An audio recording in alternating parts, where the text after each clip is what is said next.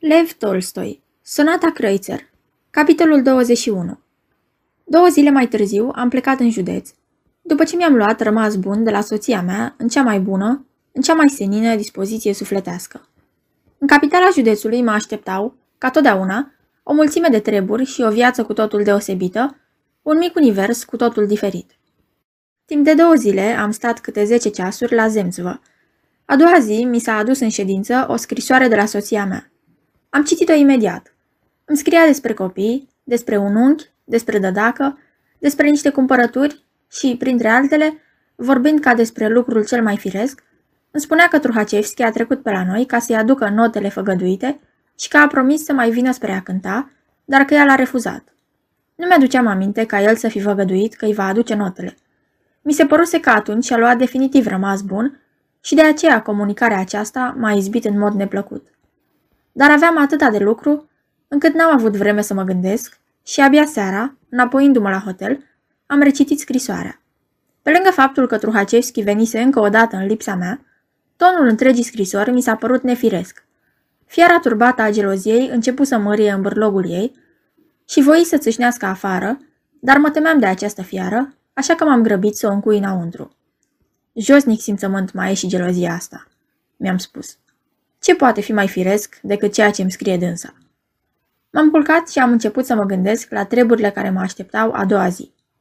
În timpul acestor sesiuni ale Zemsvei, adormeam totdeauna a nevoie, din pricină că schimbam locul. De asta dată însă am adormit foarte repede. Și știi cum se întâmplă uneori, că parcă te trece deodată un curent electric și te trezești. Așa m-am deșteptat și eu și m-am deșteptat cu gândul la ea, la dragostea mea trupească pentru dânsa, la Truhacevski, la faptul că între ea și el totul s-a consumat. Mi s-a strâns inima de groază și de ciudă. Dar am început a mă dăscăli singur, ca să-mi bag mințile în cap. Ce prostii, îmi ziceam eu. N-am niciun fel de temei. Nu este și n-a fost nimic. Și apoi, cum pot să o înjosesc și pe ea și pe mine însumi, bănuind asemenea grozevii? Cine e omul ăsta? Un scripcar plătit, cunoscut ca o secătură, și nici una, nici două, să bănuiesc o femeie cinstită, o mamă de familie, vrednică de stimă, soția mea. Dar cum putea să nu se întâmple? Îmi spuneam pe de altă parte.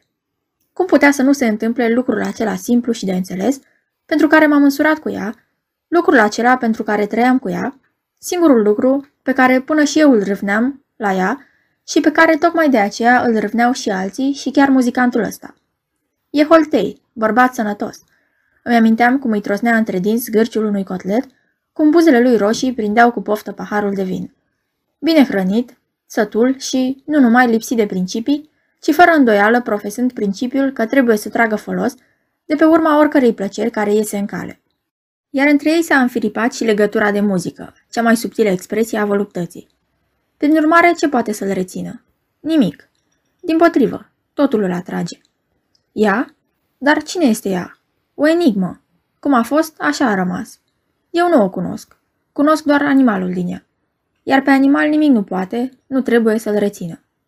De-abia atunci mi-am amintit chipurile lor din seara aceea când, după sonata Kreutzer, au cântat o bucată pătimașă, nu mai țin minte de cine, o piesă atât de senzuală încât ajungea până la obscenitate. Cum de am putut pleca? Mă întrebam, amintindu-mi de figurile lor. Oare nu era limpede că totul s-a sfârșit între ei în seara aceea?